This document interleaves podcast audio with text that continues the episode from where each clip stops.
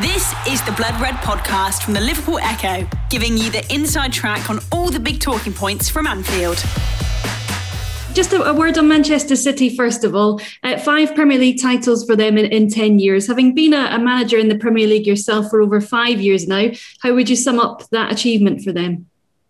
Great achievement. Congratulations. I texted Pep last night, um, already texted Ilkay, obviously, and um, really well done. Um, very difficult year for the whole world, for all football teams as well. What they achieved so far um, in this year is, is exceptional. Having won the, the titles in the past now in this 10 5 in 10 years i think it's always like this when you when you bring together financial sources and and football knowledge then you have a good chance to to to create something special and that's obviously the case um, city has an incredible squad and the best manager in the world so um, that makes it makes it a, a, good recipe i would say um, it's always a joy to to to play against them because it's just a, a massive challenge from a football point of view.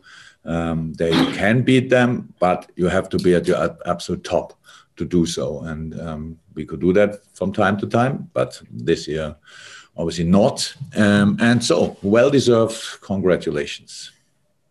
And for you, how big a challenge looking to the United game do this United side pose? And how much credit does Ole Gunnar Solskjaer deserve for the way that he's developed a team that are still quite a young team? Yeah, yeah. So that's a good mix. So age-wise, I would say it's a really good mix. Um, the offensive potential they have, obviously, I'm not sure if you still consider. I don't know exactly how old is Marcus. Rashford, 21, 22, 23 meanwhile. So he looks quite young, but um, obviously is um, meanwhile very experienced. But yeah, Mason Greenwood, absolutely exceptional of offensive talent. One of this English generation of offensive players, which is absolutely incredible. If you count them all, you think oh, who want to leave out? There's a Greenwood, Foden, Mount, uh, striker, then Sterling, Sancho. Sterling is not a young one, but Sancho, and on top of it, it's absolute wild. What a generation! Yeah, and um, did a really good job. We spoke about that before. Um, did a really good job, and they play um, some really good stuff, and that's why they're in the position they are in. Um, and um, I said they will become pretty sure second. If I'm not sure that's already secured, but um, that was a good season for United in a in a difficult year, how I mentioned before. Thank you very much, Mandy. We'll go to Vinny for two questions, and then we'll go to Ian from BBC Merseyside. Hi, Jurgen. Um, after the after the postponement of the initial game, what concerns do you have over security and, and safety of your players now? No concerns really. We are absolutely. It's not nothing is in our hand in, in this perspective. So, um, but we trust the authorities. Obviously, um, we were not in, in in danger last time uh, when we were uh, at Manchester, that was not about that. The, the, the, the supporters protested against some uh, other stuff. Um, um, and I have no idea um, what will happen tomorrow night, but um, I'm not concerned at the moment. We've also seen quote from Virgil van Dijk when he said, "Got to, to not be going to the Euros, but it is the right decision." Just wondered how did that decision come about, and supplementary to that, are there any concerns about Jordan Henderson from an England perspective as well? And how, how's his recovery from injury going? No, obviously Henderson's injury is a completely different um, uh, different thing. Uh, yeah, it, it, Hendo doesn't play in the moment, so that in the end it must be a decision by and doesn't train. He doesn't train normal uh, normally with us, and um, so uh, that's a decision at the end between Gareth and and and Hendo. But I think there's a chance for sure. Um, unfortunately, not for us, but for England then. With with Virgil, it's just a completely that's that's really it's one of the most serious injuries you can get, and um, I don't know exactly how uh, it came up that he has a chance for the Euros because um, the the injury he had is a an average. You know, people say that can can take 11 months. So it happened in October. That would mean September. So we, we all hope because it's going really well, it's going really well, and we are all individuals and, and react differently in specific moments. And we, the plan is for us that he can start the preseason with us, but even that is not not not not sure. So that the Euros were just in the wrong, absolutely wrong moment. But the good news for for um, for Holland as well is then that um, when he will be fit, because we will not force it, because we cannot force it, um, he will be then 100% fit when he's um, when he's coming back. And uh, the next big tournament for Holland is waiting, so uh, they can then qualify for the World Cup in Qatar or wherever it will be. And um, yeah, and then everything will be fine. But we all have to be patient. And for a player, um, of course, he feels that the, the, the start of rehab in, the, in with these injuries is really tough. I cannot recommend that. It's really tough. Pain like crazy. All this day, don't sleep. You're you're worrying. All these kind of things.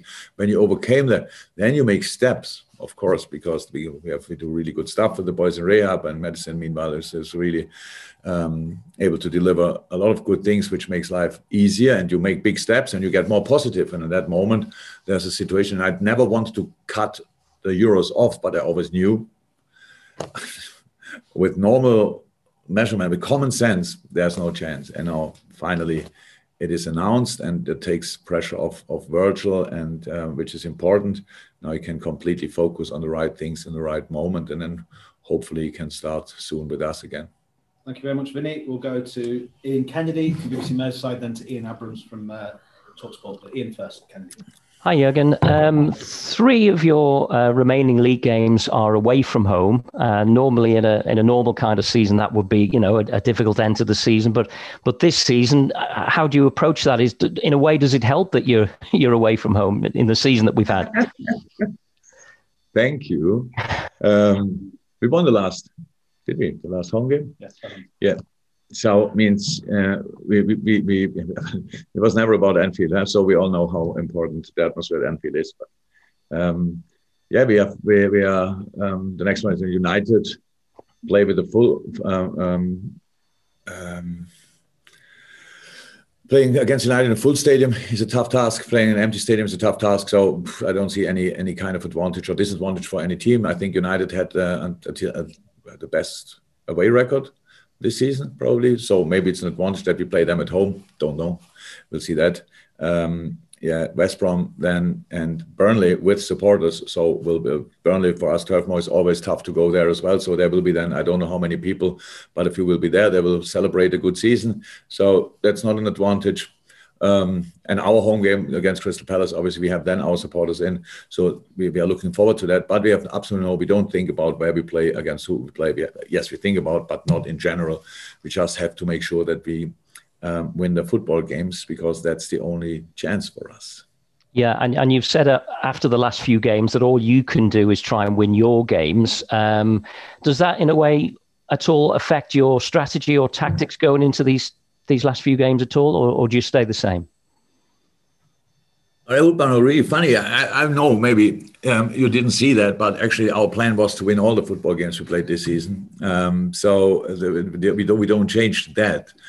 Um, do we have to take more risk in the last few minutes when it's a draw or something like that? It looks like a draw. That's possible, but not planned in the moment. If we have now, if, it, if it's nil nil, we bring um, everybody who um, is a striker or used to be a striker or whatever.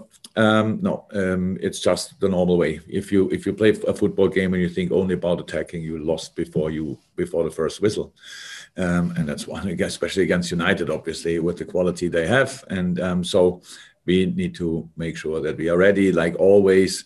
Um, that's the, with our in the situation we we we we are in. That's why these. I, am not sure, but I think we are not that bad in the form table in the moment. So last five games or so, we, we should be quite should be quite okay. But there were two draws and where we the, where we lost the game pretty much in the last minute, and that felt really harsh. So we, we you could never get this feeling of kind of um, a winning streak or whatever, or not losing, or these kind of things, because it's so important. And that's the situation. Um, we know that. Um, and the plan is to give it a proper try tomorrow night. The Blood Red Podcast from the Liverpool Echo. Hi, Jurgen. How are you? You well? Good. Um, it's, it's, kind of two questions in one, really. First is, as a manager with likes of Virgil van Dijk and, and Jordan Henderson, do you need to put an arm around them because they're missing a May, or, or Virgil will miss a major tournament? Jordan, as you said, may miss the tournament with England. Do you have to put an arm around them to console them because of obviously they're, they're huge players. And secondly, after having scored nearly 200 points in the last two seasons. How much catching up do you think your team have to do next year on this Manchester City side from this year? Uh, do they need an arm around? Yes, maybe not always literally, but um, of course, um, to, I understand that their situation pretty well. Uh, not I was even not that I would have been even close to a European Championship as a player, but um, I know what it means if you miss a big personal target. Um, so that's not nice. But um, especially for Virgil, I think it was always looming around that it could that it, will be probably the case. So there were, if not if no miracles happen, then it was always clear that must be the decision in the end. And Hendo is not out yet, so um, that I have to say, yeah, he's. So look, Andrew didn't train yet with the team, but between the last match day and uh, it will be probably around the last week where he has a chance to train with us. But then he was too long out to play for us. But then he would be completely fit. And what makes it really different to all other English players, probably he would uh, maybe Declan Rice as well. Uh, he would be properly rested. Because the problem, what, what all the managers have in a moment, each injury you get now is even is is first uh, and foremost is probably a season ending, even when it's not a, a, a serious injury. Um, but with the tournament coming not too far after it, it could threaten the tournament as well. So, um, or a potential final or whatever is coming up there. So um, that means Hendo um, will be then rested and has then a proper preseason for the Euro. So I, I if everything works to plan, um, so um, no, he's not, he's not out of that. Um, Second part big of the gap, question. Big gap to Man City. Big gap. Yeah, look, my, my, my concern this year is not a gap. Like, I don't think we had last year created a pretty big gap between um, us and other teams. Um, and that, yeah, that did, we, we always knew that doesn't mean we are now 20 odd points better than other teams. Um, where we have to win next year football games. And the City is not the only challenge. I think um, Chelsea looks that I said when Thomas arrived there, this squad is a present, and together with Thomas, obviously it works out pretty well. And if you look at the squad, they can make 11 changes, and you think, oops, um, there are uh, that's a proper team. Um, so and they will they will go for it next year definitely. They will not get worse. That's um, that, uh, that's a fact. United, it's in a good way. So it's not about who is far away or whatever. Um, so it means just you have to win your own football games, and that's possible. And um, our season was really difficult, but we don't close our eyes um, for the facts. We know five, six points for us more. Even in the season with the injuries we had, we should have, we should have in a moment. We know that. That means we don't blame anybody else but ourselves um, because then we would be closer to the Champions League spots. Then we have four games to go, proper chance, all these kind of things. Now we need help from other teams. Obviously, we have to win our own games, but um, need help as well. Um, that's not the situation you want to be in, but it's the best we could get, and now we deal with that. Last two questions from the open before we go to the hands up for the embargo section. Carl Markham, followed by Stephen. Hi, Jürgen. Hi, go on. Hi, I'm, I'm the team news guy again. Just wondering if you've got anybody back who was missing at the weekend. Nope. No. No, at all. So that that gives you uh, questions in central spam. Are you, are you confident you can go into a game with, with you know, Rhys Williams and, and Nat as centre backs at Old Trafford? Yep. I mean, they, didn't good enough job here last weekend, so I guess you, you have to put your faith in them at some point and, and say they've got to deliver rather than trying to rely on Uh, look, it's- it's all- Yeah, no, look, it's all about. So it's it's it's your job is really nice, and the job of a supporter in this case is really nice. So it's like yeah, you have to invite them to play and stuff like this. So my job is as well to be, be trained from time to time, and I, you cannot just put a boy uh, on the pitch. I mean, if he's not in the shape for that in that moment, you have to find another solution. You don't line a player up, especially not a young one, and hope that it will work out. By the moment when when when the boys show up in training, when they have a momentum in training, these kind of things, then is a good moment for that.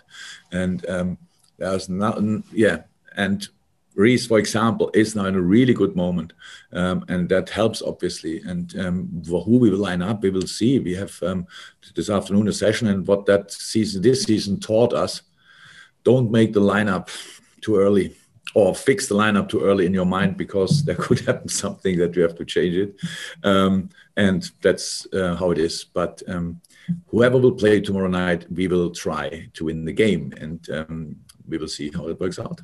Fine. Finally, then Stephen from Associated Press to finish this section, then we'll go to the hands up in the uh, embargoed section. Hi again. It's just a question about the United's team selection yesterday. It didn't really do Liverpool any favours because um, it helped Leicester's cause in a way. So, did you think that was justifiable, or were you a bit, you know, privately slightly annoyed that you know it gave gave Leicester a helping hand compared to Liverpool? No, it was the it was the lineup I expected. I, not exactly the lineup, but I knew that he has to make these changes. They played on Sunday, Sunday, Tuesday, Thursday. So, and I said it 500 times that with all the things happened and the protests at at at um, at, at Manchester um, that caused obviously leaded to that situation is to play Sunday, Tuesday, Thursday is a crime. It is.